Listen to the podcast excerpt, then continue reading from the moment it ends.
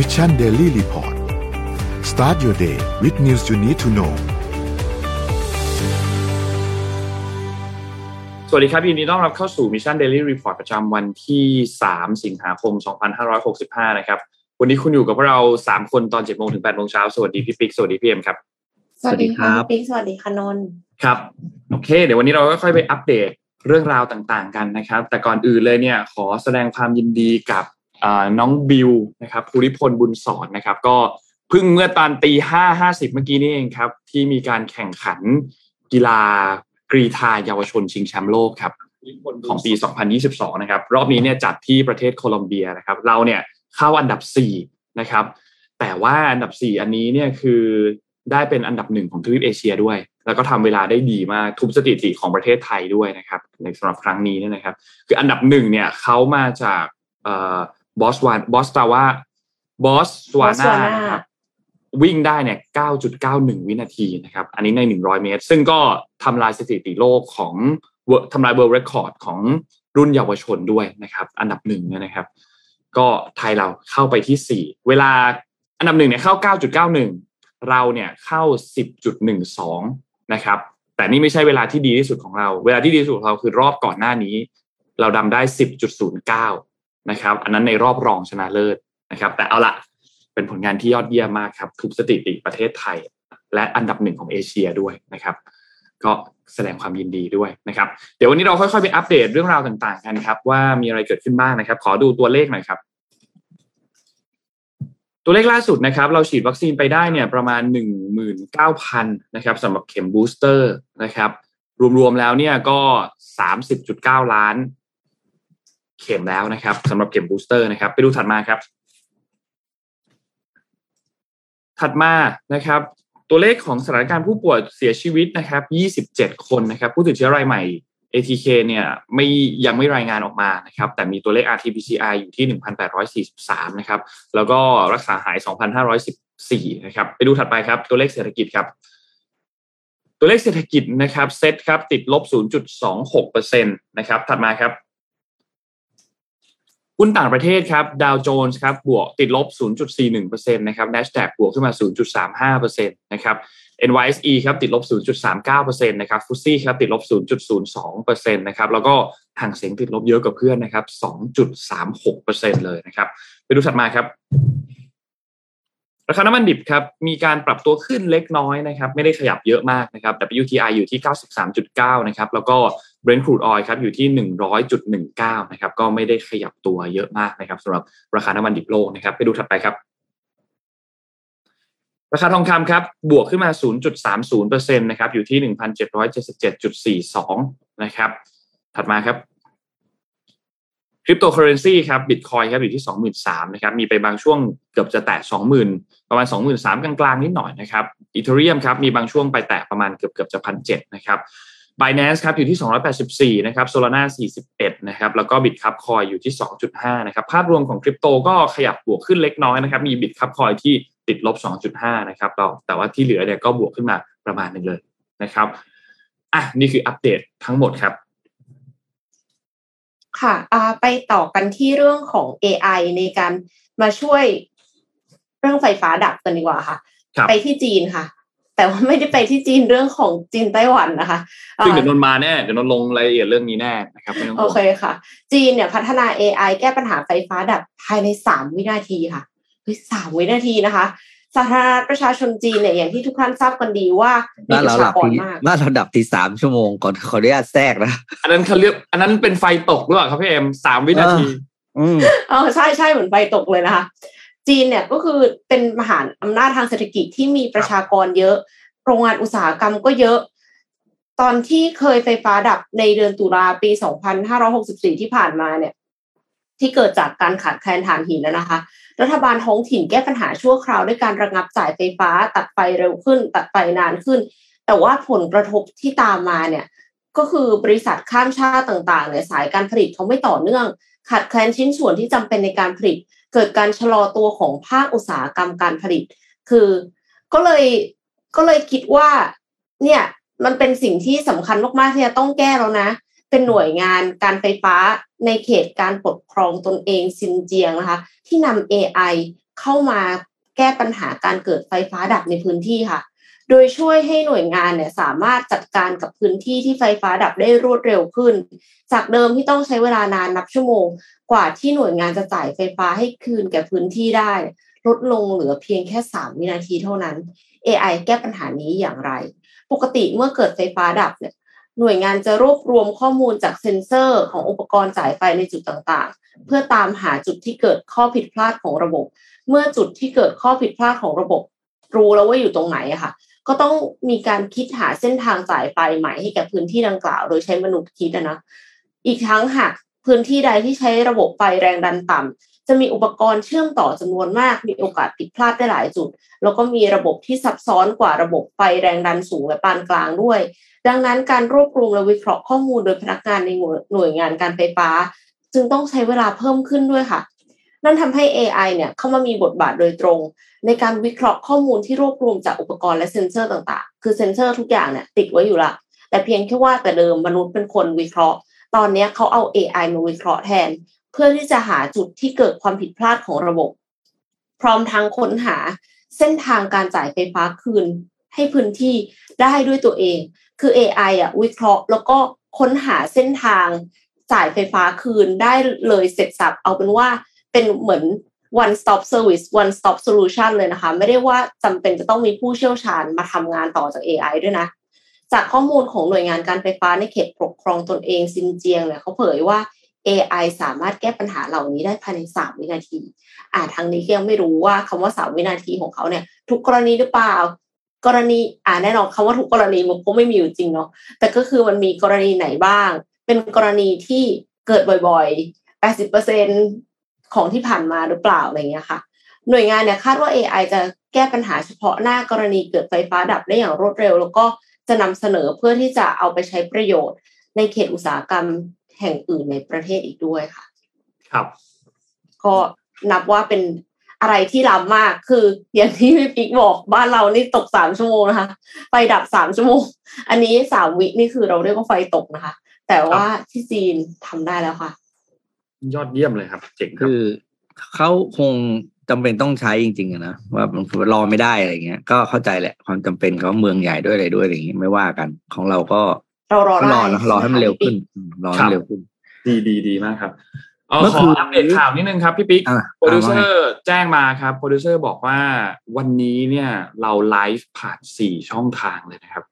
เรามีทั้ง Facebook และ YouTube ซึ่งปกติก็ทำอยู่แล้ว เรามี Clubhouse ซึ่งปกติ มาบ้างมาบาหายหายบ้าง เมื่อวานนี้หายไปเพราะมีปัญหานะครับ แต่วันนี้กลับมาแล้ว Clubhouse เนี่ยกลับมาแล้วนะครับ แล้วก็แล้วก็จะอยู่อย่างถาวรนะครับไม่ไปไหนนะครับเผื่อว่าใครที่อยากจะฟังแบบกดติดหน้าจอไปแล้วไปทำอย่างอื่นได้ด้วยนะครับ ก็ฟังจาก Clubhouse ได้นะครับ แล้วก็ TikTok ครับ วันนี้มี TikTok เป็นวันแรกด้วยนะฮะใครที่ติดตาม Mission to the Moon ใน TikTok เนี่ยก็สามารถเข้าไปดูกันได้ เดี๋ยวยังไง สมมูลอาจจะลองทิ้งลิงก์ของ TikTok ไว้ให้หน่อยนะครับเผื่อใครสนใจอยากเข้าไปติดตามด้วยนะครับ อะพี่ปิ๊กนี่แปลครับว่าต่อเลยครับนี่แปลว่าพี่เข้าวงการติ๊กต็อกตั้งแต่วันนี้เอ้าเลยใช่ไหมพี่เป็นดาว TikTok ตั้งแต่วันนี้เป็นต้นไปครับ โอ้ยนี่ไม่คิดว่าชีวิตนี้จะไปอยู่ในนั้นนะเนี่ยครับผมอ่า แต่บอสเนี่ยเข้าไปสักระยะแล้วอืมบอสจะมีคลิปสั้นในติ๊กต็อกนะครับ เข้าไปดูกันได้ ก็จะเป็นข้อคลิปแบบสรุปสรุปสั้น ๆ แบบว่าห้าเรื่องที่ต้องทำอะไรพวกนี้ก็ก็ฟังแล้วก็เพลินดีอะเมื่อคืนมี เดี๋ยวพี่จั่วหัวให้ก่อนแล้วเดี๋ยวนนท์ค่อยลงรายละเอียดได้เลยครับพี่ คือเมื่อคืนเนี่ย มี flight บิน flight หนึ่งครับ เป็น flight ที่ต้องบอก flight หยุดโลกนะปกติเราจะโลกจริงครับปกติเราจะมีแต่คำว่าปกติจะมีแต่คำว่า fight fight คือ fight ของการการต่อสู้ต่อสู้นะแต่มันคือเป็น flight อ่าเขาเรียกว่าเที่ยวบินเที่ยวบินหยุดโลกก็คือ เที่ยวบินเนี่ยครับ ถูกจับตามองผ่าน ผ่านเรดาร์นะครับ มากกว่าสามแสนจุด สามแสนก็สามแสนสามแสนดวงนะครับสามแสน user อ่าโดย Flight Radar 24 เนี่ยซึ่งเป็น flight ที่รายงานความเคลื่อนไหวของเครื่องบินที่บินจากไหนไปไหนอะไรเงี้ยนะครับ แล้วก็จะมี report มาว่าแต่ละ flight มีคนติดตามกี่คน ซึ่ง mostly ก็จะเป็นอ่าเขาเรียกว่าคนที่เกี่ยวข้องกับผู้โดยสารบน flight นั้นนะครับครับแล้วก็เจ้านอกจากเจ้าหน้าที่เนาะแต่เมื่อคืนมี flight หนึ่งครับ ถูกติดตามด้วย อ่าเรดาร์เนี่ย flight เนี้ยก็คือ SPAR หนึ่งเก้าซึ่งเป็น flight ที่คาดคาดหวังว่า Nancy Pelosi นะครับบุคคลสำคัญของทางสหรัฐอเมริกาเนี่ยอยู่บน flight นั้นนะครับ แล้วก็ flight นั้นเนี่ยเดินทางออกจากกรุงกัวลาลัมเปอร์ประเทศมาเลเซียนะครับ เพื่อไปที่ไต้หวันนะครับครับ แต่สิ่งที่เกิดขึ้นจากกับ flight นี้คือ flight เนี่ยอ่าก็คือ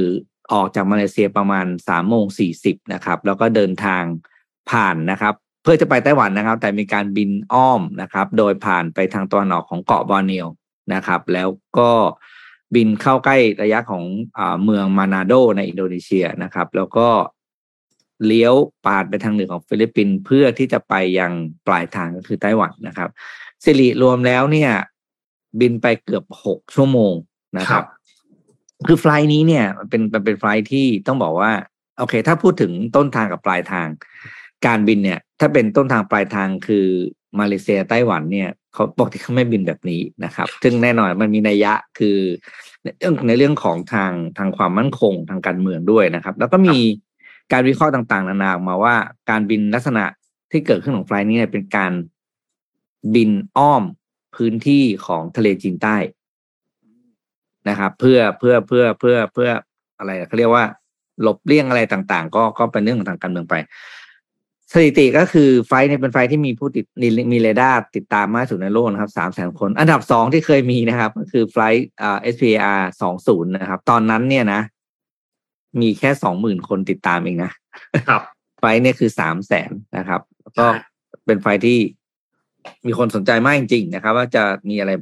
ความเคลื่อนไหวอะไรยังไงบ้าง ครับอันนมลงไปต่อไหมได้เลยครับพี่ คือไฟล์นี้เนี่ยต้องบอกว่าตอนแรกที่ออกมาเนี่ย ก็เห็นกระแสข่าวแล้วล่ะว่า Nancy Pelosi Speaker of the House เนี่ยจะเดินทางไปที่ไต้หวัน แต่คนก็เห็นว่าเฮ้ยหัวมันหันไม่ใช่อะ หัวไม่ได้หันไปทางนั้น คนดูนั่งดูไฟล์กันอยู่เนี่ย แล้วจนกระทั่งนนติดตามดูทั้งใน Twitter ด้วย แล้วก็ดูทั้งคนที่แบบเขาไลฟ์ด้วยแล้วเพื่อติดตามสถานการณ์อันนี้อยู่นะครับ แล้วก็พอจังหวะที่หัวมันบิดขึ้นไปข้างบนเพื่อที่จะมุ่งไปทางที่เอ่อไทเปเนี่ยนะครับ ก็ฮือฮากันพอสมควร นะครับมีเพจเพจหนึ่งครับคือเพจนี้ห่าวไต้หวันฉันมาแล้วเนี่ยคือเป็นเพจใน Facebook เขาเป็นคนไทยที่อยู่ที่ไต้หวันเนี่ยนะครับ ก็อัปเดตข่าวคราวกันเหมือนกันนะครับ ว่าสถานการณ์ตอนนี้เนี่ยเป็นอย่างไรบ้างนะครับว่าเฮ้ยนาซี่เพโลซี่เนี่ยเดินทางมาที่ไต้หวันอย่างที่พี่ปิ๊กพูดเลยครับว่าเส้นทางปกติเขาเดินทางกันแค่สี่ชั่วโมงเอง แต่ว่ารอบนี้เดินทางกันไปหกชั่วโมงนะครับ แล้วก็แน่นอนว่าพื้นที่ในทางทะเลทางมหาสมุทรเนี่ยนะครับ มีการขยับ หลายอันเหมือนกันนะครับ ฝั่งของสหรัฐเนี่ยมีการขยับเคลื่อนเรือรบสี่ลำไปประจำการบริเวณน่านน้ำทางตะวันออกของไต้หวันนะครับ ซึ่งแน่นอนออกมาให้สัมภาษณ์ก็ให้สัมภาษณ์บอกว่าเป็นการแปลกำลังพลตามปกติ ไม่เกี่ยวอะไรกับที่ประธานสภาผู้แทนราษฎรเนี่ยกำลังจะเดินทางไปถึงไต้หวันในคืนนี้นะครับ ไม่ได้เกี่ยวอะไรกันนะครับ แล้วก็นอกจากนี้เนี่ยนะครับ การเดินทางไปครั้งนี้เนี่ยน่าสนใจมาก เพราะว่า ถัดมาหลังจากนี้แนนซี่เพโลซี่จะเดินทางไปที่เกาหลีต่อ น่าจะเป็นเกาหลีใต้นะครับ เดินไปที่เกาหลีใต้ต่อ แต่ครั้งนี้เนี่ยนะครับที่เดินทางไปเนี่ยก็มีชาวไต้หวันไปไปรอรับบริเวณที่สนามบินพอสมควรนะครับ แล้วก็มีตึกที่เป็นตึกวันโอวันเนี่ยนะครับ ก็เปิดเขียนป้ายเหมือนกัน แบบ welcome Pelosi หรือเขียนว่า speaker Pelosi ครับ speaker ที่นี่ก็คือประธานสภาเนี่ยนะครับ และวันนี้เนี่ยมีรายงานว่า Nancy Pelosi ก็เดินทาง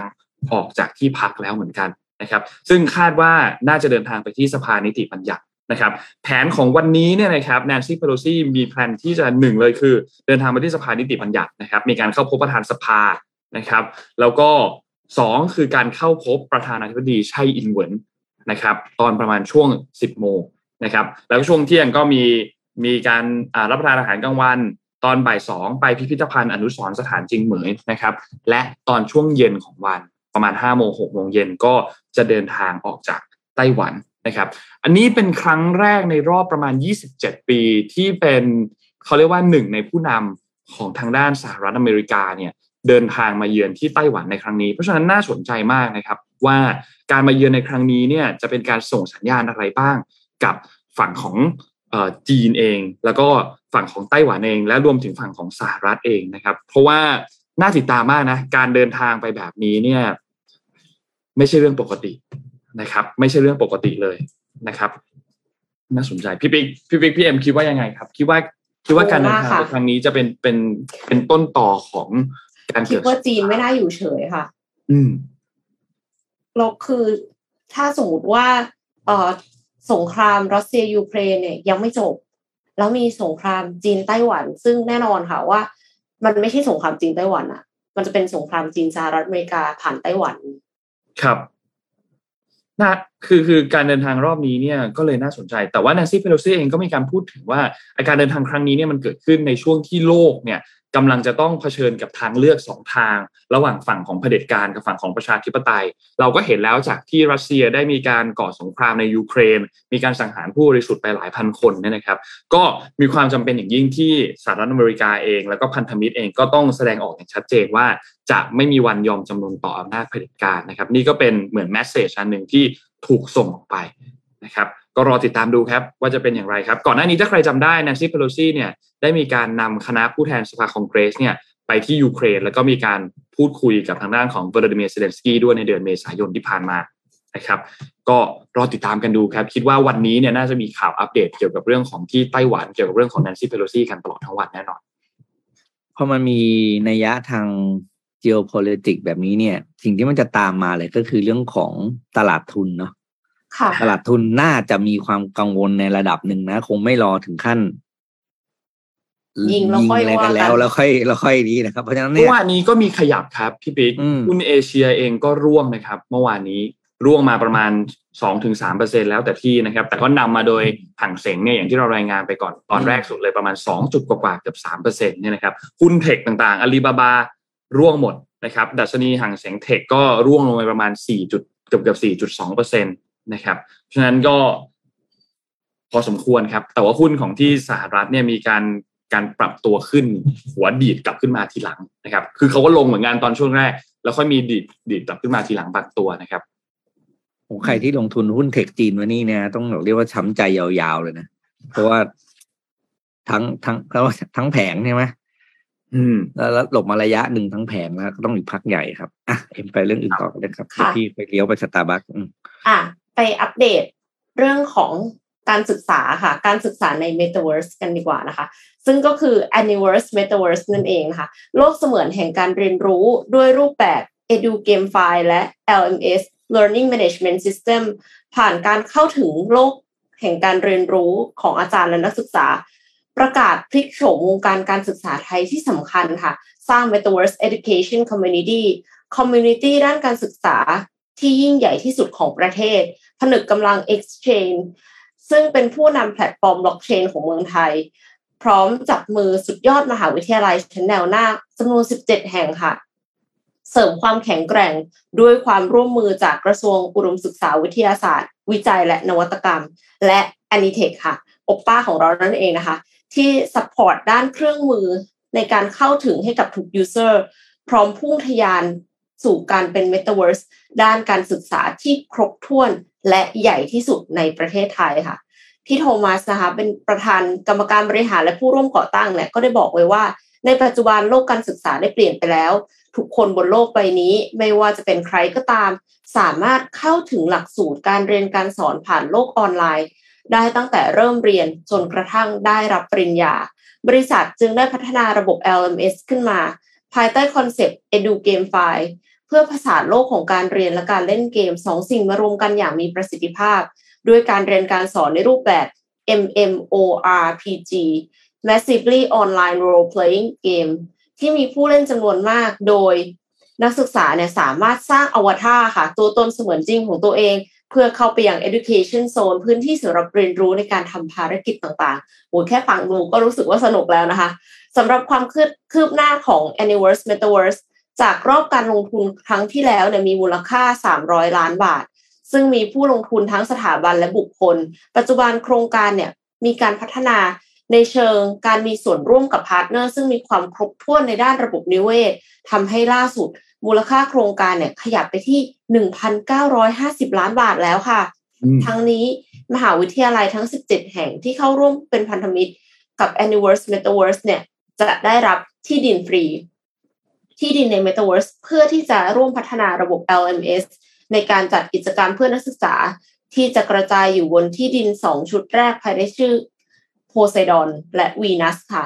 เพื่อตอบสนองกระแสการตอบรับจากมหาวิทยาลัยที่เข้าร่วมอย่างล้นหลาม พร้อมเปิดให้จับจองที่ดิน เพื่อเข้าสู่อาณาจักรแห่งโลกการศึกษาที่ใหญ่ที่สุดในประเทศไทย ได้ภายในเดือนนี้ค่ะ เดือนสิงหาคมปี 2565 สำหรับท่านใดที่ต้องการศึกษารายละเอียดเพิ่มเติม กดลิงก์ที่สมบูรณ์ปักไว้ได้เลยค่ะ สมบูรณ์ตื่นหรือยังคะอ่า ปักลิงก์มาเลยครับ เดี๋ยวลองเข้าไปดูกันแล้วมันก็ไปเต้นอยู่ติ๊กต็อก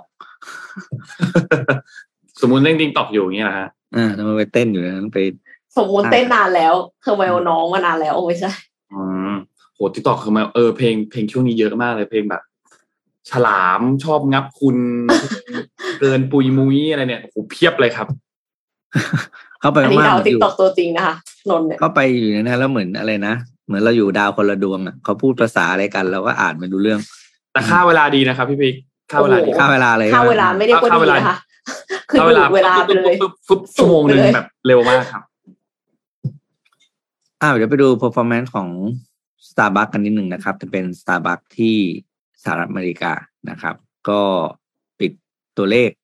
ไตรมาส ที่ผ่านมาเมื่อเดือนมิถุนายนแล้วก็ประกาศผลออกมาแล้วนะครับ performance ดีกว่าที่คาดนะครับ ก็ส่งผลให้ราคาหุ้นเนี่ยขยับขึ้นไปหนึ่งเปอร์เซ็นทันทีเมื่อประกาศออกมา โดยรายละเอียดในภาพใหญ่ ๆ นะครับ ผลประกอบการของquarter ที่ผ่านมาก็คือ e a r n i n g per share นะครับ ได้ที่ 84 เซนต์ต่อหุ้น ซึ่งเหนือกว่าที่คาดการณ์มาอยู่ที่ 75 85เซนต์ไม่ใช่85เปอร์เซ็นต์85เซนต์ต่อหุ้นนะครับ เหนือกว่าที่คาดการณ์ไว้จาก75เซนต์นะครับ รายได้นะครับ8.15พันล้านเหรียญนะครับ ซึ่งสูงกว่าคาดการณ์ไว้เล็กน้อยที่8.11พันล้านเหรียญนะครับ โดยสิ่งที่เป็นตัว drive ให้ performance เนี่ยดีก็คือ demand ของการขายเครื่องดื่มเย็นมันเพิ่มขึ้นจากเดิม คือเราต้องเข้าใจวัฒนธรรมการกินกาแฟของทางยุโรปทางอเมริกานะครับ ที่นั่นเครื่องดื่มเย็นเขาขายไม่ได้เยอะมาก เราจะจำได้ใช่ไหมช่วงหนึงเขาจะมีการคุยกันว่าเวลาเราไปสั่งไปสั่งกาแฟเย็นที่กาแฟอะไรก็ตามที่เป็นเครื่องดื่มเย็นที่นู่นเนี่ยเขาก็จะชงแบบร้อนมาแล้วก็เอาแก้วใส่น้ำแข็งให้เราแล้วไปเทเอาเองเพราะที่นู่นเขาทำไม่ค่อยเป็นใช่ไหมแต่ตอนนี้วัฒนธรรมการดื่มมันเปลี่ยนไปละ เพราะว่าผู้บริโภคก็คือกลุ่ม Gen Z เนี่ย เริ่มเข้ามาสู่เขาเลยกนะ เข้ามาเป็นฐานลูกค้าของ Starbucks มากขึ้น แล้วก็ คน Gen Z เนี่ยเป็นคนที่นิยมดื่มเครื่องดื่มเย็นนะครับ คือในใน CNBC เนี่ย address ไว้ชัดเจน เพราะว่าเป็นบทวิเคราะห์จากรายงานการขายเอ้ยรายงานผลประกอบการของ Starbucks ว่าที่มาของรายได้ที่เพิ่มขึ้นเนี่ยมาจากกลุ่มลูกค้ากลุ่มไหน ซึ่งเขาสรุปแบบค่อนข้างมั่นใจเลยว่าอ่ามั่นใจเลยแหละว่ามันเป็นมาจากการที่ Gen Z เนี่ย มันเป็นลูกค้าและ Gen Z เป็นคนที่ไม่ดื่ม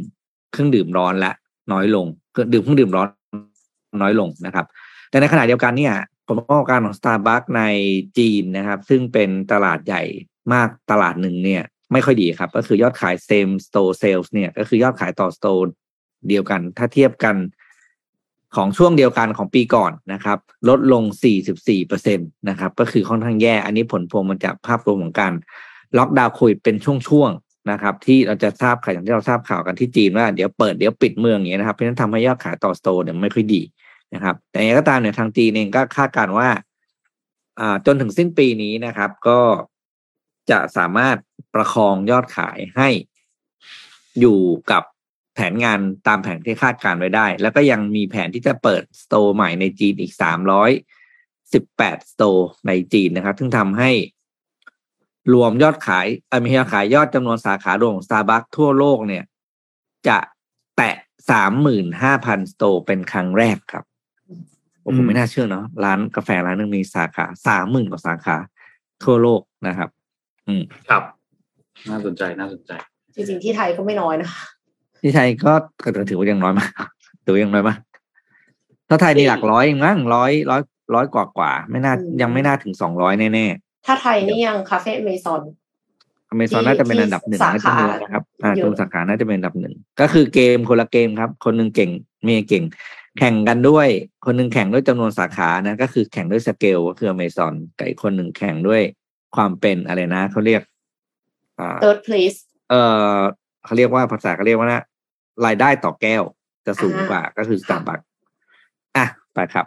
ครับเดี๋ยวพี่เอ็มคั่นข่าวหนึ่งข่าวเดี๋ยวนนท์พาไปต่อที่ Money Mission ครับ โอเคค่ะอ่าไปดูอุปกรณ์สวมใส่ AR นะคะ แต่ว่าไม่ใช่เป็น AR สำหรับเล่นเกม ไม่ใช่เป็น AR สำหรับบุคคลทั่วไป แต่ว่าเป็น AR สำหรับคนทำงาน คนทำงานคือทำงานในไหน อย่างเช่นทำงานในโรงกลั่นเป็นต้นค่ะ คือใส่ทำงานเนี่ยผสานหน้าจอกราฟิกค่ะ ทีมนักออกแบบจากเกาหลีใต้เนี่ยเขาได้นำเสนอแนวคิดนำเทคโนโลยีการผสานโลกเสมือนเข้ากับโลกจริง หรือว่า augmented reality AR ผสานเข้ากับอุปกรณ์สวมศีรษะค่ะ AR headset ก็คือออกมาเป็นหน้าตาแบบเป็น helmet แล้วเสร็จแล้วก็คือมีมีแว่น AR ด้วยข้างหน้าเนี่ยนะคะ ที่มีลักษณะการทำงานแล้วก็ฟีเจอร์สำหรับผู้ปฏิบัติงานในสาขาวิชาชีพต่างๆ เพื่อเพื่อที่จะลดอาการตาล้าของผู้ปฏิบัติงานค่ะ อันเนี้ยที่เห็นอยู่ในภาพเนี่ยให้ชื่อว่า Rumen เป็นอุปกรณ์สวมศีรษะที่มีความคล้ายคลึงกับส่วนผสมระหว่างหมวกนิรภัยกับที่คาด ซึ่งติดตั้งหน้าจอแบบลอยตัวนะคะ หรือว่า HMD พร้อมแบตเตอรี่ลิเธียมไอออนที่ด้านหลัง ในส่วนของหมวกนิรภัย แล้วก็มีช่องชาร์จแบบ USB Type C พร้อมติดตั้งไฟฉายจากหลอด LED แบบคู่ กล้องความละเอียดสูง แล้วก็เชื่อมต่อด้วยเครือข่ายอินเทอร์เน็ตไร้สาย Wi-Fi และสัญญาณบลูทูธค่ะ วัสดุที่จะใช้เนี่ยก็คือเป็นโครงสร้างหมวกนิรภัยที่เป็นพลาสติก ABS ซึ่งเป็นพลาสติกที่แข็งแรงทนทานเป็นพิเศษ เหมาะสำหรับงานที่ต้องการปกป้องผู้สวมใส่เพื่อความปลอดภัยโดยเฉพาะ เพราะว่า คนที่ใส่อะค่ะ ก็คือพนักงานวิศวกรในไซต์อะดังนั้นอะมันก็ต้องใส่ใส่หมวกนิรภัยอยู่แล้ว ก็คือเอาหมวกนิรภัยแล้วก็เอามาใส่แว่นเอ AR ต่ออีกทีหนึ่งนะคะ ระบบปฏิบัติการภายในรูเมนเนี่ยจะสามารถควบคุมสั่งการ แล้วก็แสดงผลบนหน้าจอ ให้ผู้ใส่สามารถควบคุมกล้องเพื่อขยายภาพ หรือว่าวัสดุในโฟกัส พอขยายภาพได้ ตาก็ไม่ล้าเพราะไม่ต้องแบบหยีตาใช่ไหมคะไม่ต้องอ่าไม่ต้อง พร้อมกับถ่ายภาพเพื่อที่จะอัปโหลด หรือว่าส่งต่อไปยังผู้ร่วมงานคนอื่นๆ สมมติว่าเห็นว่าอะไรดูผิดปกติอะก็จะได้ถ่ายภาพแล้วก็รีบส่งเข้าไปในกลุ่มได้เพื่อที่จะให้ทุกคนเนี่ยช่วยกันดูว่าตกลงมันผิดปกติหรือเปล่าหรือว่ามันควรจะต้องแก้ไขยังไงนะคะควบคุมการทำงานของไฟฉายก็ได้ด้วย สามารถโทรศัพท์ผ่านเครือข่ายอินเทอร์เน็ตไร้สาย ซึ่งจะมีไมโครโฟนติดอยู่บริเวณปากของผู้สวมใส่คือสายอันเนี้ยสามารถที่จะถ่ายภาพส่งภาพไป โทรคุยก็ได้ว่าเฮ้ยตรงนี้ผิดปกติแล้วต้องทำยังไงปรึกษาก็ได้นะคะลำโพงเนี่ยจะติดอยู่ด้านล่างของอุปกรณ์ ทั้งหมดจะสามารถควบคุมการทำงานด้วยปุ่มแบบสัมผัส ที่การส่วนบนด้านซ้ายและด้านขวาค่ะ ทีมงานผู้ออกแบบรูเมนเนี่ยเขาเชื่อว่าแนวคิดเนี่ยจะช่วยให้ผู้ปฏิบัติงานในอุตสาหกรรมต่าง ๆ ลดภาระในการทำงานโดยเฉพาะการมองเห็นที่เป็นหนึ่งในความเหนื่อยล้าที่พบได้มากที่สุดในในการทำงาน รูเมนจะเข้ามาช่วยการทำงานพื้นฐานต่างๆ ในที่ทำงาน เช่น การมองการจับภาพ การเข้าถึงข้อมูลเบื้องต้น การติดต่อร่วมกับผู้ร่วมงานนอกพื้นที่ แล้วก็งานที่ต้องใช้ความสามารถเฉพาะทางได้ในอนาคต พร้อมทั้งยังสามารถปรับแต่งสีของหมวกให้เข้ากับลักษณะการทำงานได้อีกด้วย จริงๆ มีอีกหลายบริษัทนะคะ ที่นำ AR เนี่ยมาใช้กับวิศวกร เอ็มเข้าไปดูคลิปหนึ่งเขาเอา เอา AR มาใช้กับวิศวกรที่อยู่ประมาณโรงกลั่นนะคะมีคลิปที่เอ็มดูเนี่ยคือเขามองไปตามท่อ แต่มองที่วาลแต่ละวาลแล้วก็มองที่ท่อเนี่ย มันก็คือจะบอกเลยว่าคือเลเบลให้อะ ว่าวาลนี้คือวาลโอ้ยทำอะไร แล้วมันผิดปกติหรือว่ามันทำงานปกติ แล้วก็ดูด้วยว่าท่อที่ว่าเนี่ย มันคือท่อที่ส่งอะไรมา แล้วการเดินของท่อนี่คือ หมายถึงว่า สมมติว่าส่งก๊าซเนี่ยค่ะ ส่งจากทางซ้ายไปขวาหรือขวาไปซ้าย อันไหนเข้าวาลไหนอะไรเงี้ยแต่ว่าก็คือมันไม่ได้ว่าเห็นเป็นแผนผังเนาะมันก็จะเห็นเป็นเวลาที่เรามองไปตรงไหน มันก็จะเลเบลบอกตรงนั้น เหมือนมีคนมาคอยชี้ว่าอันนี้คืออะไร อันนี้คืออะไรอย่างเงี้ยค่ะ แต่ว่าที่สำคัญกว่านั้นก็คือ มันสามารถบอกได้ว่า อันนี้มันทำงานปกติหรือทำงานผิดปกติอยู่ ถ้าทำงานผิดปกติมันสักเซสได้ด้วยนะ ว่าให้ถอยกลับไปดูตรงนี้ตรงนี้สิ คือเหมือนกับว่าเป็นไกด์ไลน์นะคะ ว่า ถ้าอย่างนั้นให้กลับไปปิดวาล์วตรงอื่น แต่ว่าก็คือก็ต้องเดินตามที่ที่บอกในกล้องไปเรื่อยๆเรื่อยๆ โดยที่แน่นอนค่ะ ทุกอย่างมันไม่ได้อัจฉริยะมาตั้งแต่ต้น คนที่ทำงานในนั้นแหละ ก็ต้องเป็นคนใส่ Data เข้าไป ว่าเวลาที่วาล์วเนี้ยผิดปกติต้องไปแก้ตรงไหน มีสาเหตุที่เกิดจากอะไรได้บ้าง แล้วมันก็เลยอยู่ในโปรแกรมที่สามารถบอก workers คนอื่นๆ ได้ บอก engineers คนอื่นๆ ได้ ดังนั้นก็คือมันเหมือนกับ การถ่ายทอดวิทยายุทธแต่ว่าใส่เอาไว้ข้างในเทคโนโลยีเลยทำให้คนที่มารับช่วงต่อมาทำงานใหม่ สามารถที่จะเอาวิทยายุทธ์นั้นนะมาใช้ได้เลยในทันที โดยที่ไม่ต้องเอาชิปฝังสมองเข้าไปด้วยซ้ำแต่ว่าใช้อุปกรณ์นี้เท่านั้นเองค่ะ อืม โลกเรานี่มัน เก่งจริง ๆ อืมเด็ดเยอะมาก อะยังมีคอนเทนต์ SCB ใช่ไหมครับวันนี้ครับ วันนี้เรามี Money Mission by SCB ภารกิจรอบรู้เรื่องเงินทองครับ วันนี้อยากพาทุกท่านมา เราพูดกันไปเยอะแล้วว่าการลงทุนเนี่ยมันมีหลากหลายวิธีมากนะครับ แต่วันนี้อยากจะมาเจาะให้มากขึ้นว่า เอ๊ะ แล้วสไตล์แต่ละสไตล์เนี่ย ท่านน่าจะเหมาะกับสไตล์ไหนมากที่สุด เพราะแต่ละคนก็มีวิธีการลงทุนที่แตกต่างกันนะครับ และหลายวิธีคือต้องบอกว่าความมั่งคั่งเนี่ย ไม่ได้นำมาสู่การลงไม่ไม่ได้มีวิธีการนำไปสู่ตรงนั้นเนี่ยเพียงแค่วิธีเดียวหรือสองวิธี แต่มีหลายวิธีมากนะครับ ซึ่งทุกวิธีเนี่ยก็มีเป้าหมายเดียวกัน คือทำให้เงินออมของเราเนี่ยมันงอกเงยมากขึ้น เป็นไปตามเป้าหมายที่เรากำหนดไว้หรือว่าตั้งเป้าเอาไว้นะครับ ซึ่งวันนี้เนี่ยก็เลยจะพาท่านผู้ฟังทุกท่านเนี่ยนะครับ มาชมการลงทุนมาดูการลงทุน 3 แบบที่ซึ่งเป็นที่นิยมมากที่สุด 3 แบบนี่นะครับ ก็มี DCA มี VA แล้วก็มีล่ำซ้ำ นะครับล่ำซ้ำนี่ก็น่าสนใจชื่อแค่ชื่อก็น่าสนใจแล้วนะครับ เดี๋ยวค่อยๆ พาไปทีละชื่อครับ ไปที่วิธีแรกก่อนครับ DCA ครับ Dollar Cost Averaging นะครับ ก็เป็นวิธีที่ทุกท่านน่าจะคุ้นเคย แล้วก็เป็นวิธีหนึ่งในวิธีที่ได้รับความนิยมมากของนักลงทุนที่เป็นนักลงทุนแบบอ่ามันเงินเดือนนะครับ แล้วก็ไม่ค่อยได้มีเวลาศึกษาข้อมูลต่างๆ หรือจับจังหวะในการลงทุนมากนักนะครับ แต่เป้าหมายหลักๆ หรือวัตถุประสงค์หลักๆคือลงทุนเพื่ออนาคตที่มั่นคงเพื่อ การลงทุนแบบ DCA พูดง่ายๆคือการลงทุนแบบถัวถัวเฉลี่ยต้นทุนนะครับ โดยเราก็จะซื้อสินทรัพย์ หรือว่าลงทุนด้วยจำนวนเงินที่เท่ากันทุกงวด อาจจะลงทุนทุกสัปดาห์ไหมทุกเดือนหรือว่าทุกไตรมาสหรือทุกปี ก็จะเป็นไปตามกรอบเวลาที่เราอะกำหนดเอาไว้นะครับ ซึ่งก็เป็นการสร้างวินัยการออมที่ น่าสนใจอันหนึ่งนะครับการเลือกสินทรัพย์ที่จะลงทุนแบบ DCA ควรจะเลือกเป็นสินทรัพย์ที่มีโอกาสที่จะมีโกรธหรือว่าสามารถเติบโตได้ดีในอนาคต เช่น อาจจะดูหุ้นที่มีพื้นฐานดี มีการจ่ายเงินปันผลแบบสม่ำเสมอ หรือกองทุนรวมที่มีการคัดกรองมาแล้วในเรื่องของทั้งผลตอบแทน ค่าธรรมเนียมความเสี่ยง นโยบายการลงทุน แล้วก็มีโอกาสเติบโตที่ดีในอนาคตนะครับ ซึ่งแน่นอนแหละการทำ DCA เนี่ยมันมีข้อดีที่ พอสมควรเลย 4 ข้อหลักๆ คือ 1ทำให้เรามีวินัยในการลงทุนมากขึ้น วินัยในการลงทุนเนี่ยเป็นสิ่งที่สำคัญมากสำคัญมากกว่าจำนวนเงินที่คุณนำไปลงทุนซะอีกนะครับ เพราะว่าแม้ว่าคุณจะรู้รู้ว่าเอ้ยเดี๋ยวปลายปีนี้มีเงินก้อนแสนหนึ่งมีเงินก้อนมาแสนหนึ่งเราค่อยไปลงทุนทีเดียวก็ได้ แต่เทียบกับอีกคนที่เขาค่อย ๆ ลงทุนไปเรื่อยๆเดือนละหนึ่งหมื่นบาทหนึ่งหมื่นบาทเนี่ยสิ่งที่เขาได้ไม่ใช่เพียงแค่ตัวเงินเท่านั้นแต่เขายังได้ในเรื่องของวินัยในการลงทุนด้วย นะครับสองคือไม่จำเป็นต้องใช้เงินก้อนใหญ่ในการลงทุนนะครับ นี่ก็เป็นหนึ่งในข้อดี สามารถกำหนดกำหนดเงินลงทุนได้ตามเป้าหมายของตนเอง ความเหมาะสมของตัวเองนะครับสามคือในบางช่วงเวลาที่ราคาสินทรัพย์ปรับตัวลง เราก็เป็นโอกาสที่ดี เพราะเราก็จะได้หน่วยลงทุนมากยิ่งขึ้น แต่บางช่วงสินทรัพย์ที่มีราคาที่ปรับตัวสูงขึ้น เราอาจจะได้หน่วยน้อยลง แต่สุดท้ายแล้วก็ตามชื่อของมันครับคือการถัวเฉลี่ย และข้อสุดท้ายข้อ4ครับคือทำให้เราสามารถใช้ชีวิตได้อย่างสบายใจมากขึ้นครับ คือไม่ต้องมากังวลกับเรื่องของการลงทุนมากเท่าไหร่นะเพราะว่าเราเน้นลงทุนในหุ้นที่มีพื้นฐานที่ดี เราเลือกทีเดียว แล้วเราก็ค่อยๆ ลงทุนลงทุนและอาจจะมีการปรับพอร์ตกันทุกครึ่งปี หรือปรับพอร์ตกันทุกปีก็แล้วแต่นะครับ แต่มันก็มีข้อเสียครับ ข้อเสียคือถ้าสมมติว่าเราเป็นนักลงทุนมืออาชีพ การลงทุนแบบ DCA อาจจะให้ผลตอบแทนน้อยกว่าการลงทุนแบบ จับจังหวะการลงทุนหรือที่เราภาษาคือเรียกว่าเล่นรอบเลยนะครับ และสองคือถ้าเราเลือกหุ้นที่ดี เราอาจจะไม่ได้ราคาที่ดีที่สุด และอาจจะไม่ได้ทำกำไรได้มากที่สุด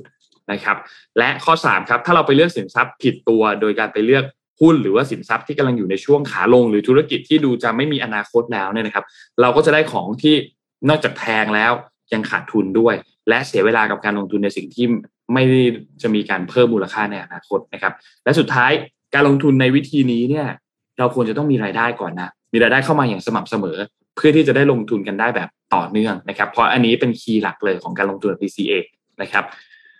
ไปต่อวิธีที่2ครับ วิธีที่2คือ value averaging ครับ หรือว่า VA นะครับ การลงทุนแบบนี้เนี่ยเป็นการทยอยลงทุนเป็นงวดๆที่จริงก็ต้องบอกว่าเฮ้ยมันก็มีความคล้ายๆกับ DCA นะ แต่จะแตกต่างกันที่การลงทุนแบบ VA เนี่ยจะเน้นที่มูลค่าของพอร์ตการลงทุนเป็นหลัก นะครับโดยการลงทุนในแต่ละงวดเนี่ยจะไม่เท่ากันครับ และเราก็จะกำหนดมูลค่ากำหนดเป้าหมายของพอร์ตในแต่ละงวดด้วย เช่น สมมุติว่าทุกๆเดือนพอร์ตนี้จะต้องมีมูลค่าเพิ่มขึ้น 2,000 บาทนนท์ยกตัวอย่างให้เห็นภาพแบบนี้ครับ สมมุติว่าเป้าหมายของเราเนี่ยคือมูลค่าเราต้องการให้มูลค่าพอร์ตของเราเนี่ยเพิ่มขึ้น 2,000 บาททุก ๆ เดือน ในเดือนแรกครับ เราเลือกหุ้น A หุ้น A เนี่ยมีมูลค่า 1 บาท เราก็ต้องซื้อ 2,000 หุ้นถูกไหมครับ เพราะฉะนั้นใช้เงิน 2,000 บาท แต่ในเดือนถัดมาครับ หุ้น A เนี่ยร่วงลงไปอยู่ที่ 0.8 บาทครับ นั่นหมายความว่ามูลค่าของพอร์ตเราตอนนี้เนี่ยเหลืออยู่ที่ 1,600 บาท ดังนั้นถ้าเดือนนี้เราจะต้องซื้อหุ้น A เนี่ยเพิ่มขึ้นอีก 3,000 หุ้น ซึ่งพูดง่ายๆก็คือคิดเป็นเงิน 2,400 บาท เพื่อให้จำนวนมูลค่าพอร์ตของเราเนี่ยมันกลายมาเป็น 4,000นะครับกลับไปอยู่ที่เดิมนะครับ ตามเป้าหมายที่เราวางไว้ พอผ่านไป 2 เดือนครับ เรามีหุ้นอยู่ตอนนี้คือ 5,000 หุ้นแล้วนะครับ แต่เดือนที่ 3 ครับ หุ้น A ที่เราซื้อไปเนี่ยครับรูราคาเนี่ยมันขึ้นไปอยู่ที่ 1.3 บาทต่อหุ้น นั่นหมายความว่ามูลค่าของหุ้น A ในพอร์ตเราเนี่ยขยับขึ้นไปอยู่ที่ 6,500 บาทแล้ว ซึ่งมันก็เกินเป้าหมายที่เราตั้งไว้ในเดือนนี้แล้วนะครับ เพราะฉะนั้นเดือนนี้เราก็ไม่จำเป็นต้องลงทุนเพิ่ม นะครับและอาจจะขายส่วนเกินเพื่อทำให้พอร์ตเรามีมูลค่า 6,000 บาทตามเป้าได้ แล้วเอาเงินส่วนเกินอันนั้นไปลงทุนในสิ่งอื่นต่อไปก็เป็นไปได้ เพราะฉะนั้นวิธีนี้เนี่ยค่อนข้างที่จะเหมาะสมกับแผนการลงทุนในระยะสั้นถึงกลางนะครับ เช่นเป้าหมายอาจจะอยู่ในช่วงประมาณ 1 ปีถึง 5 ปีนะครับเหมาะกับคนที่ต้องการเพิ่มน้ำหนักการลงทุนในช่วงขาลงของสินทรัพย์ แล้วก็มีการกำหนด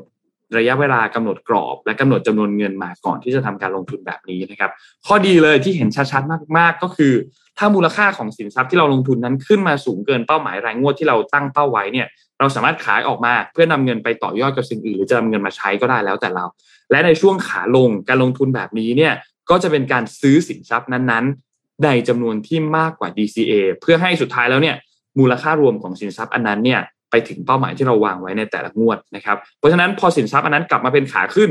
เราก็จะได้ผลตอบแทนที่มากกว่าการลงทุนแบบ DCA ด้วยนะครับ แต่ในทางกลับกันครับ การลงทุนแบบ VA เนี่ยจะค่อนข้างยุ่งยากกว่า เพราะว่าเราต้องมาคอยติดตามข่าวสาร ต้องมาประเมินมูลค่าพอร์ตกันอยู่ตลอดเวลา เพราะฉะนั้นถ้าใครที่ไม่ได้มีเวลาติดตามข้อมูลข่าวสารข้อมูล พวกนี้เนี่ยก็อาจจะไม่ค่อยเหมาะกับวิธีนี้มากนักนะครับ และที่สำคัญคือผู้ลงทุนด้วยวิธีนี้ต้องมีเงินสำรองครับ เพราะว่าถ้าสินทรัพย์เข้าสู่ในช่วงขาลงเนี่ยเราจำเป็นที่จะต้องใช้เงินมากขึ้นในการเข้าไปลงทุนในการซื้อสินทรัพย์ให้เข้าเป้าในแต่ละงวดที่เราวางไว้ เพราะฉะนั้นถ้าเราเอ่อมีเงินสำรองไม่พอเนี่ยอาจจะมีปัญหาเรื่องของการขาดสภาพคล่องนะครับ นี่เป็นวิธีที่สองและวิธีสุดท้ายที่จะมาพูดถึงกันในวันนี้ครับ คือวิธีล่ำซ้ำครับ ล่ำซ้ำเป็นอีกหนึ่งวิธีที่ต้องบอกว่าน่าสนใจมาก แต่ความหมายของมันหลักๆเนี่ยก็คือการลงทุนด้วยการใช้ เงินก้อนเพียงครั้งเดียวนะครับ วิธีการนี้เนี่ยจะเป็นการประเมินหาช่วงเวลาการลงทุนที่เหมาะสม ซึ่งนักลงทุนก็ต้องมั่นใจแล้วว่าเฮ้ยสินทรัพย์อันนี้เนี่ยเป็นสินทรัพย์ที่ดีนะ มีมูลค่า และที่สำคัญคือช่วงจังหวะเวลาเนี่ยน่าสนใจด้วยนะครับ ราคากำลังดูเทรนด์แล้วกำลังจะขึ้นอย่างต่อเนื่อง วิธีนี้ก็จะเหมาะกับวิธีที่นักลงทุนสามารถรับความเสี่ยงได้สูงนะครับ มีความเข้าใจตลาด สามารถวิเคราะห์ธุรกิจได้ วิเคราะห์สภาพเศรษฐกิจได้ มีความรู้ เทคนิคและที่สำคัญคือมีเงินก้อนและมีเงินสำรองในยามฉุกเฉินนะครับข้อดีของการลงทุนแบบนี้เนี่ยคือมีโอกาสที่เราจะได้รับผลตอบแทนที่ดีเลย เพราะเราลงทุนเงินก้อนใหญ่ ถ้าหากว่าตลาดอยู่ในช่วงขาขึ้น ราคาของสินทรัพย์ที่เราเลือกเนี่ยนะครับ เติบโตอย่างต่อเนื่อง ซึ่งวิธีนี้เนี่ยมีต้นทุนที่ถูกกว่า DCA คือเราไม่ต้องทำธุรกรรมบ่อยๆ และไม่ต้องทำแบบ BA ด้วยที่ต้องมานั่งจัดการกันทุกเดือน นะครับและทำให้เราได้ฝึกจังหวะการลงทุน เพราะหัวใจของการลงทุนแบบนี้เนี่ยก็คือการวิเคราะห์และจับจังหวะการลงทุนที่ถูกต้องนะครับ แต่ก็ต้องบอกว่าถ้าคุณวิเคราะห์ผิดพลาดเข้าผิดจังหวะ เลือกหุ้นผิดตัว เลือกอสิ่งที่เราจะเข้าไปลงทุนผิดตัวเนี่ยนะครับ การลงทุนแบบนี้ก็ทำให้เราขาดทุนได้มหาศาลเช่นเดียวกัน นั่นเป็นเหตุผลว่าทำไมการลงทุนแบบนี้ถึงมีความเสี่ยงที่สูงที่สุดเมื่อเทียบกัน 3 วิธีนะครับ ก็ ท่านผู้ฟังก็ลองแชร์วิธีกันได้ครับ ว่าใช้วิธีไหนกันอยู่บ้างนะครับ แล้วลงทุนแล้วเป็นอย่างไรบ้างนะครับ แต่สุดท้ายครับ อยากจะเตือนว่าสิ่งสำคัญที่สุดในการลงทุนก็คือวินัยและต้องศึกษาก่อนการลงทุนในทุกๆ ครั้งนะครับ ก็ฝากไว้ด้วยครับ กับ Money Mission by SCB ภารกิจรอบรู้เรื่องเงินทองครับก็เลือกวิธีการลงทุนนะคะ ให้เหมาะสมกับตัวเอง แต่ว่าถ้าอย่างที่หกว่าล่ำซ้ำเนี่ยแอบกลัวนิดนึง คือรู้สึกเหมือนไม่ได้กระจายความเสี่ยง คือถ้าเข้าจังหวะผิดนี่คือจบกันครับเพราะว่าเคยเข้าจังหวะผิดมาแล้ว เป็นเป็นเป็นวิธีหนึ่งที่ต้องบอกว่า มีความเสี่ยงนะมีความเสี่ยงเหมือนกันแต่เหมาะสำหรับคนที่ อ่าเขาเรียกว่าเข้าใจในสิ่งที่จะเข้าไปลงทุนจริง ๆ เนาะแล้วก็มันก็ลงเป็นรอบๆอะอย่างพี่พี่พี่จะเป็นแนวล่ำซำไกลๆนะครับ คือช่วงไหนอ่าติดตาม เห็นว่าราคามันลงมาดีๆ แล้วจำเป็นต้องแล้วถ้าเป็นต้องซื้อก็ถึงจะเข้าไปซื้อเพราะพี่ก็ไม่ได้มานั่งซื้อทุกเดือนเลยไม่ได้แบบมีมานั่งแบบเอ่อตัดตั้งออโต้คือเราจะไม่นี่ไงก็แบบอ่ามีช่วงเนี้ยช่วงนี้ถูกหวยเอาเงินถูกหวยเอาไปลงอะไรอย่างเงี้ยครับ ก็จะเป็นแบบนั้น ครับ อะไปดูอันหนึงน่าสนใจครับ เป็นเรื่องของสตาร์ทอัพเราไม่มียูนิคอร์นมานานแล้วเนาะตัวใหม่ใช่ไหมครับ อันนี้เนี่ยก็มาเล่าตัวสตาร์ทอัพตัวใหม่ตัวหนึ่งที่ มีอายุเพียงสองปีนะครับ แต่คาดการณ์ว่าจะเป็นยูนิคอร์นตัวใหม่ของอินเดียนะครับสตาร์ทอัพตัวนี้ชื่อว่า Zepto ครับอ่า Z E P T O นะครับ Zepto เนี่ยเป็นสตาร์ทอัพทางด้านของออนไลน์ Delivery นะครับก่อตั้งโดยเด็กต้องใช้คำว่าเด็กเลยแหละ คืออายุสิบเก้านะครับสองคนเป็นเพื่อนกันนะครับ ทั้งสองคนเนี่ยคือ อาดิตปาริชา แล้วก็ไควาลยาโวโวรานะครับ อันนี้เป็นก็ชื่อเขานะคนดีเนี่ยก็จะอ่านยากนิดหนึ่งทั้งสองคนเป็นเพื่อนการเรียนอยู่ที่สแตนฟอร์ดนะครับ เรียนอยู่ได้แค่สองปีก็ drop ดรอปเอา out ออกมานะครับ แล้วก็มาทำสตาร์ทอัพตัวนี้ก็คือชื่อเซ p โตเซ p โตเนี่ย จุดเด่นของเขาที่เขาเคลมนะครับ ก็คือเขาเป็นอ่าออนไลน์โกล c รี่ที่สามารถส่งส่งของที่ส่งออเดอร์เราเนี่ยถึงบ้าน ลูกค้าได้ภายในสิบนาทีสิบนาทีนี่คือต้องบอกว่าเร็วมากนะครับ ก็ค่ะอย่างที่เรารู้ว่าอินเดียเป็นประเทศที่ค่อนข้างก็ใหญ่นะการเดินทางนั้น แต่วันนี้เขาบอกเขาสามารถจัดการให้ออเดอร์เนี่ยส่งได้ภายในสิบนาที จุดที่น่าสนใจก็คือเซ p โตตอนนี้เนี่ย เป็นดาวรุ่งที่สุดแล้วบรรดาสตาร์ทอัพทั้งหมดสามารถเกณฑ์ new user นะครับ ทุกวันนะครับ วันละหนึ่งแสนคน วันละหนึ่งแสนคน วันละหนึ่งแสนคนนั้นทำให้มูลค่าของอ่าตัวเขาเองเนี่ยขึ้นสูงมากนะครับสิบวันก็ที่ล้านหนึ่งคือแล้วนะคะตัวระบบการทำงานของเซ p โตเนี่ยก็คือมีระบบที่ค่อนข้างฉลาด แล้วก็มีเครือข่ายของร้านค้าที่เข้าไปอยู่ในในแพลตฟอร์มเขาเนี่ยเยอะมากนะครับ ก็คือกลายเป็นว่าพอจำนวนร้านค้าเข้าไปอยู่ได้เยอะเนี่ย การจุดส่งกับจุดที่สั่งออเดอร์เนี่ยก็เลยใกล้กัน พอใกล้กันเนี่ยก็ทำให้การส่งสินค้าส่งได้ภายในสิบนาที นะครับ ต้องถือว่าเป็นสิ่งที่โอ้โหตอนเห็นข่าวก็แบบอื้อหือเร็วมากจริงแล้วก็น่าน่าน่าตื่นตาตื่นใจมากแบบว่าสุดๆนะครับอืมติดตามชื่อนี้ไว้ให้ดีนะครับเซ p โตนะครับ ต่อไปเนี่ยโอ้อาจจะข้ามขึ้นเป็นยูนิคอร์นอันดับเบอร์ใหญ่ ๆ ได้เลย เพราะว่าอินเดียเองเนี่ย ตลาดที่เขาเรียกว่าอ่าออนไลน์เดลิเวอรี่เนี่ยก็ใหญ่มากอยู่แล้วนะครับ แล้วก็การที่มีคนคนหนึ่งกระโดดเข้ามาใหม่แล้วบอกว่า สามารถส่งได้ในสิบนาทีนะครับ การันตีด้วยนะถ้าไม่การันตีเขาจะมีอะไรแบบอ่าค่าเป็นคูปองเป็นตั๋วไปให้ซื้อรอบต่อไปอะไรอย่างเงี้ยก็แปลว่าน่าสนใจนะครับ น่าสนใจจริงอยากรู้ค่ะ ว่าสิบนาทีเนี่ยทำยังไงใช้โดรนหรือเปล่า เพราะว่าถ้าไม่อืมอย่างนั้นเนี่ยคือมันต้องมีมีๆการซูส่งเปอร์มานะร์เก็เคตรือข่ายที่ส่งที่ค่อนข้างใช่ยากมาก อืมอย่างเช่น คือนึกสภาพถึงเวลาเซเว่นอีเลฟเว่นนะคะพี่ปิ๊ก คือเซเว่นเนี่ยมีทุกหัวมุมถนนเนาะในเมืองไทยอืมแบบอืมถี่มาก แล้วก็มีเซเว่นเดลิเวอรี่ถ้าเป็นกรณีนั้นน่ะ มีโอกาสที่จะภายในสิบนาทีได้ เพราะว่าเครือข่ายมันใหญ่มากจริง ๆ แค่แบบพนักงานอะ ขี่จักรยานมายังทันเลยสิบนาที แต่ว่าอันเนี้ยทำยังไงหรอ คือประชากรก็หนาแน่น การจราจรก็ไม่ใช่ว่าคล่องตัวขนาดนั้นอืมนี่ต้องใช้โดรนเอาหรือเปล่าถึงจะสาที่มามัรนถมีส่งคลิปได้ภายนะในแต่สิบว่านาทีไม่ไม่ไม่ไม่สามารถเอาเอาไปฉายได้ เพราะว่าไม่ได้เรื่องลิขสิทธิ์แต่ว่าสิ่งที่อ่านเล่าให้ฟังต่อ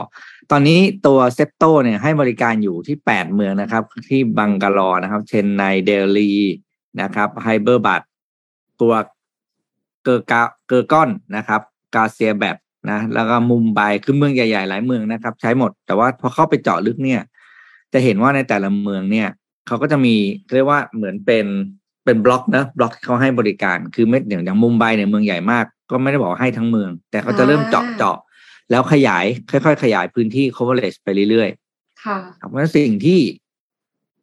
น่าสนใจก็คือพอมันเป็นเริ่มจากการโฟกัสในเขาเรียกว่าเป็นเป็นพื้นที่นะตารางกิโลเมตรที่จำกัดเนี่ยมันทำให้การบริการทำได้เร็วพอ เร็วปุ๊บเนี่ยมันก็จะค่อยๆขยายไปเรื่อยๆ ซึ่งน่าสนใจมาก แบบว่าตัวนี้นี่คือแบบแบบแรงจริงๆ แรงมากๆนะครับ อายุแค่สองปีนะเพราะเขาเขาตั้งในปีสองพันสิบเก้ามันถ้าจำไม่ผิดอะอืมแล้วแล้วโตแล้วไวทุกจริงๆทุกคนค่ะเขียน ตอนนี้คือเป็นหนึ่งในสตาร์ทอัพที่ในยูนิในในอินเดียที่ทุกคนเขียนถึง เพราะว่าน่าจับตามองที่สุดแล้วนะครับ อืม สุดยอดสิบ ค่ะนาทีหน้าจับเถอะตามองต่อไป อย่าสิบอย่านาทีเป็นอย่างเถอะโอโย่นะอืมอย่าเป็นอย่างโอโย่เลยนะโอเคค่ะ ก็ฟังข่าวกันมาพักหนึ่งแล้วนะคะ หลายท่านอาจจะเครียดหรือว่าสับสน วันนี้ข่าวหมายถึงว่ามันก็มีเรื่องที่หนักพอสมควรเนาะเราก็ครับแอบกังวลเรื่องของจีนกับไต้หวันด้วย มีของมาแจกค่ะอะของแจกขั้นขั้นอารมณ์นิดนึงค่ะ อยากให้ช่วยแสดงความคิดเห็นแนะนำวิธี ว่าเวลาเครียดคุณมักจะเปิด เพลงอะไรฟังผ่อนคลาย พร้อมบอกเหตุผลอ่าแต่ว่าอย่าลืมกดแชร์ก่อนนะคะ แชร์ไลฟ์นี้แล้วก็แล้วก็ตอบคำถามนะคำถามย้ำอีกทีหนึ่ง เวลาเครียดคุณมักจะเปิดฟังเพลงอะไร ให้ผ่อนคลาย พร้อมบอกเหตุผลค่ะ ใครที่ตอบมาแล้วถูกใจสมมูล สมมูลมีเครื่องดื่มมาแจกค่ะ เครื่องดื่มที่ว่าเนี่ยคือ Hopster Hopster เนี่ยเป็นเครื่องดื่ม Hop Soda ที่ให้ความรู้สึกรีแลกซ์แบบ ปราศจากแอลกอฮอล์นะคะ ปราศจากน้ำตาลด้วยสำคัญมากๆเลยนะคะ เพราะว่าเห็นเพื่อนๆในMission ใน OA ใน LINE OA เนี่ยกำลังแบบออกกำลังกายงดน้ำตาลลดความอ้วนกันอยู่นะคะ ก็อันนี้เหมาะมากๆเลยคือ Hopster เนี่ยปราศจากทั้งแอลกอฮอล์แล้วก็น้ำตาล0%มีสองรสชาติค่ะ รส original คือหอมกลิ่น hop ไม่หวาน ซ่าซาๆสดชื่นศูนย์แคลอรี่นะคะ แล้วก็ Hopster รส Japanese Plum ค่ะ ได้ feel อูเมชุเป็นเปรี้ยวหวานเบาๆนะคะ แล้วก็มีแคลอรี่นิดนึง มี10แคลอรี่ค่ะ ดื่มได้ทั้งวันอร่อย แล้วก็รีแลกซ์แบบไม่อ้วนค่ะ มีมาแจกทั้งหมด20รางวัลท่านละ20รางวัลหนึ่งครับแพ็คไปเลยค่ะ แช่กันให้สดชื่นไปเลยนะคะ รสรสรสตัวเจแปนิสพลัมเนี่ยอร่อยมากผมชอบมาอ่ากนนท์นนท์ดื่มแล้ว คือคือคือเบสนนท์เป็นคนชอบกินอะไรก็ตามที่เป็นบวยครับ บวยโซดาอะไรต่างๆไปถึงเหล้าบวยหรือเปล่าชอบมากอยู่แล้ว พอเป็นเป็นแบบเจแปนิสพลัมอันเนี้ยมันก็เลยชอบมาก เข้าทางเลยครับ ดีครับดีครับ โอเคค่ะ ก็อย่าลืมแชร์ด้วยเนาะแล้วก็ครับตอบคำถามมานะคะ แล้วเดี๋ยวสมมูลก็จะเลือก อืม พามาดูต่อครับกับที่สหรัฐอเมริกาครับเมื่อวานนี้เนี่ยถ้าใครติดตามเรื่องของการส่งสั่งโจมตีของโจไบเดนนะครับอันนี้ไม่ไม่ได้เกี่ยวอะไรกับที่ไต้หวันนะครับคนละอันกันนะครับโจไบเดนเนี่ยออกมายืนยันเมื่อวานนี้นะครับว่าไอมานอัลซาวาฮิรีนะครับซึ่งเป็นหัวหน้ากลุ่มอัลกออิดะ แล้วก็เป็นหนึ่งในผู้ก่อการร้ายที่ทางการสหรัฐเนี่ยต้องการตัวมากที่สุดนะครับ เสียชีวิตแล้วนะครับสหรัฐเนี่ยมีการส่งโดรนเข้าไปยิงขีปนาวุธสองลูกนะครับ เพื่อที่จะสังหารนะครับคุณไอมานเนี่ยนะครับ ที่ตอนนี้เนี่ยอยู่ที่ safe house ในกรุงคาบูลประเทศอัฟกานิสถานนะครับ คือต้องบอกว่าคุณอัลซาวาฮิรีเนี่ยซึ่งอายุ 71 ปีเนี่ยนะครับ ก่อนหน้านี้เนี่ยเคยถูกกระทรวงการต่างประเทศของสหรัฐเนี่ย ตั้งค่าหัวไว้นะครับอยู่ที่ 25 ล้านดอลลาร์สหรัฐนะครับแล้วก็มีฉายาว่า The Doctor หรือว่า The Teacher นะครับเพราะว่าครั้งหนึ่งเนี่ยเคยทำหน้าที่เป็นแพทย์ประจำตัวของโอซามาบินลาเดนนะครับซึ่งเป็นผู้ก่อตั้งกลุ่ม ซึ่งก็เสียชีวิตไปแล้วนะครับโดยประธานาธิบดีโจไบเดนเนี่ยนะครับกล่าวว่าเอ่อคุณอัลซาวาฮิรีเนี่ยมีส่วนร่วมอย่างมาก ในการวางแผนก่อเหตุ nine one one นะครับที่เกิดขึ้นวันที่ 11 กันยายนเนี่ยนะครับแล้วก็เป็นหนึ่งในผู้มีส่วนร่วม ในการสังหารชาวอเมริกัน 2,977 คนบนแผ่นดินอเมริกัน และเป็นผู้บงการโจมตีชาวอเมริกันมาตลอดช่วงเวลาหลายทศวรรษนะครับ ซึ่งต้องบอกว่าทางกลุ่มตาลิบันเนี่ยเขาเคยมีการยึดอำนาจปกครองอัฟกานิสถานมาเมื่อปีที่แล้วนะครับ แล้วก็มีการออกแถลงการประนามสหรัฐอย่างรุนแรงนะครับ ไม่ว่าเหตุที่เกิดขึ้นจะอยู่ในบริบทใดก็ตาม นับว่าเป็นการละเมิดหลักการของนานาชาติ และละเมิดความตกลงโดฮาที่ระบุว่าให้กองกำลังต่างชาติต้องถอนกำลังออกจากอัฟกานิสถาน เพื่อแลกกับการที่ตาลิบันจะไม่กระทำการใดๆอันเป็นคุกความเป็นการคุกคามต่อความมั่นคงต่อพันธมิตรของสหรัฐนะครับ ก็เป็นเรื่องหนึ่งที่เกิดขึ้นนะครับ ทางด้านของแอนโทนีบลิงเคนครับรัฐมนตรีว่าการกระทรวงการต่างประเทศนะครับ ก็มีการออกแถลงการออกมาเช่นเดียวกันนะครับแอนโทนีบลิงเคนเนี่ยออกมาพูดถึงบอกว่า คือการที่ตาลิบันให้ที่หลบซ่อนตัวกับหัวหน้ากลุ่มอัลกออิดะซึ่งหัวหน้ากลุ่มคนนั้นเป็นที่ต้องการตัว ของทางการสหรัฐมาก ๆ ก็ถือเป็นการละเมิดข้อตกลงโดฮาเหมือนกันที่ระบุให้กองกำลังต่างชาติต้องถอนกำลังตัวออกมากับอัฟกานิสถานเนี่ยซึ่งพอตาลิบันไม่ทำตามสัญญาสหรัฐเองก็ต้องทำก็ต้องมีการดำเนินการเอง เพราะว่าถ้าไม่มีการทำการทำการใด ๆ เนี่ยอาจจะเป็นภัยคุกความคุกคามต่อความมั่นคงของสหรัฐนะครับ พอเป็นแบบนั้นก็เลยมีเหตุเกิดขึ้นเนี่ยนะครับอย่างที่เราได้เห็นกันก่อนหน้านี้นะครับโดยแอนโทนีบิงเคลนเนี่ยพูดถึงบอกว่าการที่มีการเปิดตัวเปิดทางให้ผู้นำกลุ่มก่อการร้ายอัลกออิดะห์เข้ามาพำนักอยู่ในอัฟกานิสถานเนี่ยในมุมหนึ่งก็ถือว่าเป็นการทรยศต่อชาวอัฟกานิสถาน และความปรารถนาของพวกเขาที่ต้องการเรียกร้องความยอมรับจากประชาคมโลกด้วยนะครับ อันนี้ก็เป็นอีกหนึ่งความเคลื่อนไหวที่เกิดขึ้น เริ่มต้นจากโจไบเดนที่มีการออกมาแถลง กลุ่มตาลิบันออกมา แถลงโต้กลับประณาม และอันนี้ก็มีแอนโทนีบลินเคนที่ออกมาพูดถึงในครั้งนี้นะครับ ตอบโต้กลับไปอีกครั้งหนึ่งนะครับ ก็เป็นอีกความอัปเดตหนึ่งนะครับสำหรับสถานการณ์การเมืองที่เกิดขึ้นนะครับ ซึ่งต้องบอกว่าเป็นการเมืองโลกนะครับ อันนี้ค่ะเอ่อพาไปที่เรื่องของเทคโนโลยีสักเรื่องหนึ่งนะคะ แต่ว่าไม่แน่ใจว่า ฟังดูใหม่หรือฟังดูโบราณกันแน่ นั่นก็คือเรือหอค่ะ airship ครับ เคยเห็นไหมคะ ในหนังคือคือเราน่าจะแบบไม่ได้เคยเห็นตอนที่แอร์ชิพเคยบินอยู่แล้วนะคะในช่วงอายุเนี่ยก็คือเรือเหาะยุคใหม่ Airlander เนี่ยประกาศให้บริการในปี 2026 นี้ค่ะ ซึ่ง Airship เรือเหาะเนี่ย มันยังจำเป็นอยู่ไหม มันต่างยังไงกับเครื่องบิน คือ MRM ก็งงๆว่าเอ๊ะ ทำไมจะต้องไปเรือเหาะขึ้นมาด้วยนะคะหนึ่งในรูปแบบอากาศยานที่จะกลับมาให้บริการแพร่หลายอีกครั้งเนี่ยก็คือ Airship หรือว่าเรือเหาะล่าสุดบริษัทในอังกฤษนะออกมาเผยแผนการผลิตเรือเหาะรุ่นใหม่ ที่จะใช้พลังงานสะอาดมากขึ้น ก่อนที่จะให้บริการเชิงพาณิชย์เป็นครั้งแรกในปี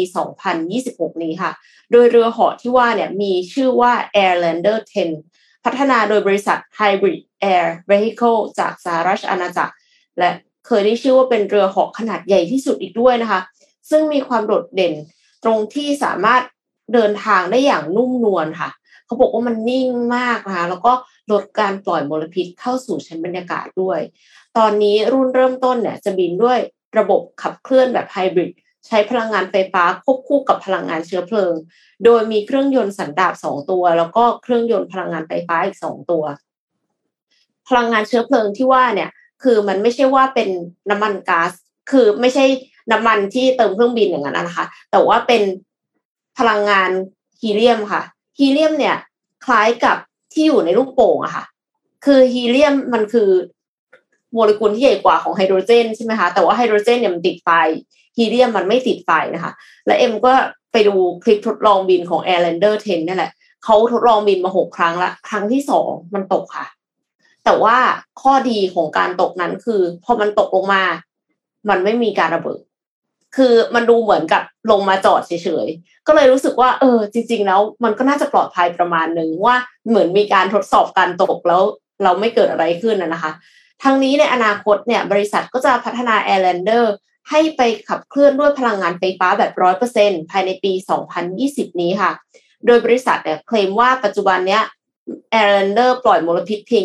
25%ของเครื่องบินโดยสารที่ใช้น้ำมันปกติ แต่ว่าในอนาคตเนี่ยจะพัฒนาจนปล่อยมลพิษเพียง 10%เมื่อเทียบกับเครื่องบินเท่านั้นเอง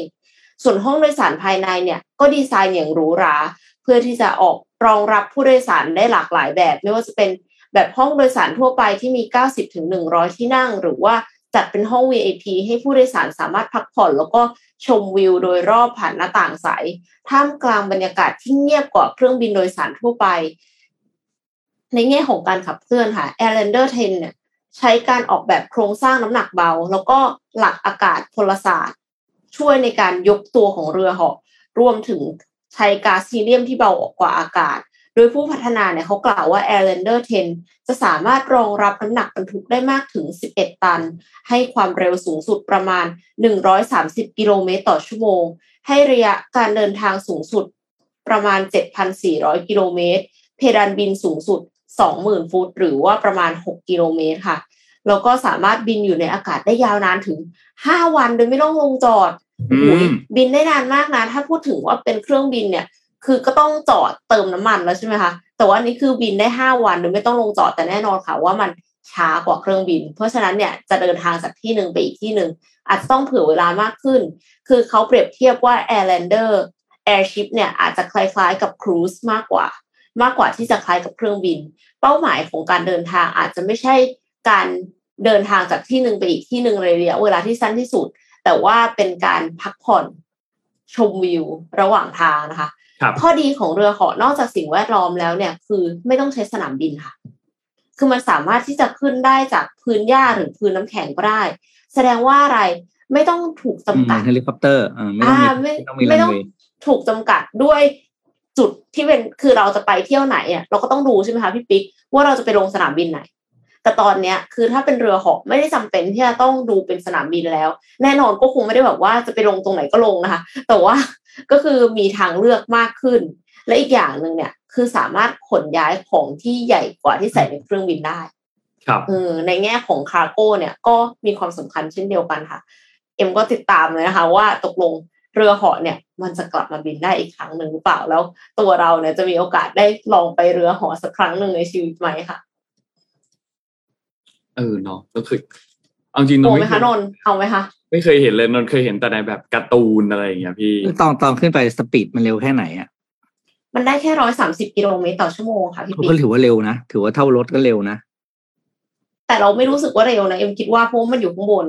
เพราะว่านึกสภาพว่าเราชินกับเครื่องบินไปแล้วอะอืมอืมคือคือโอเคเลยแหละ ถ้าถ้าถึงนั้นร้อยสามสิบเพราะว่ามันเร็วกว่าบอลลูนแน่อ่าค่ะๆเพราะเพราะใช่บอลลูนใช่เนี่ยมันจะมัน จะตามตามกระแสลมอะเออแบบไม่สามารถเร่งตัวเองได้ไงบอลลูนอะ แต่คนนี้เหมือนจะเร่งตัวเองได้ถูกปะใช่ใช่เพราะว่าเขาอืมใช้ก๊าซฮีเลียมด้วย คือหมายถึงว่ามีมีเชื้อเพลิงด้วยค่ะ อืมนี่ก็เอออันนี้น่าอันนี้ดี เพราะว่าคิดถึงเมืองหลาย ๆ เมืองที่ไม่สามารถมีสนามบินได้อะอืมแล้วแต่การเดินทางไงที่ดีกว่ารถใช่ใช่แล้วก็ไม่ต้องสร้างรางไม่ต้องอะไรอย่างงี้ใช่ไหมไม่ต้องสร้างถนนเพิ่มอะโอ้อันนี้ดีแน่นอน อืม อะ ปิดท้ายครับ แนะนำหนังสืออันหนึ่งน่ารักดีนะครับ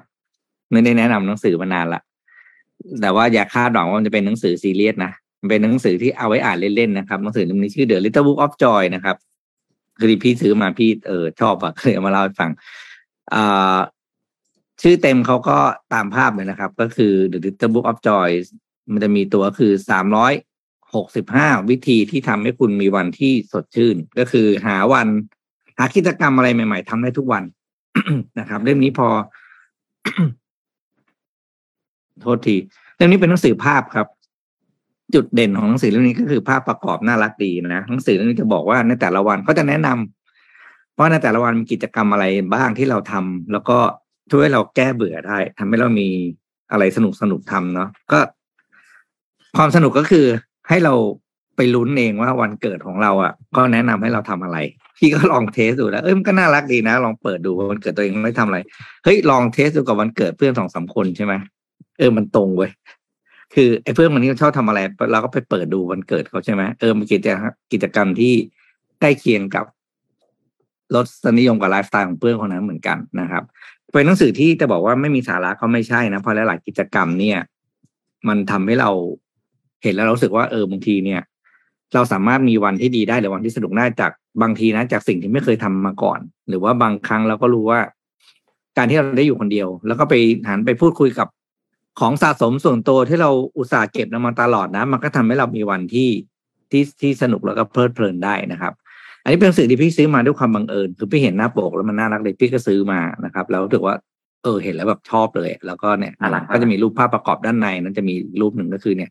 ข้างในจะมีอย่างเงี้ยครับตัวหนังสือไม่เยอะ นะครับ แล้วก็จะมีภาพอะไรแบบที่ให้เราเห็นว่าแต่ละวันนั้น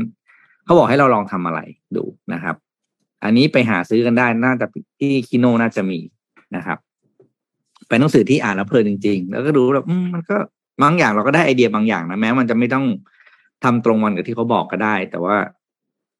เออมันมันอินสปายเราให้เราลุกขึ้นมาทำอะไรที่หลายๆอย่างที่เราไม่คิดว่าเราจะทำหรือว่าเราไม่เคยทำมาก่อน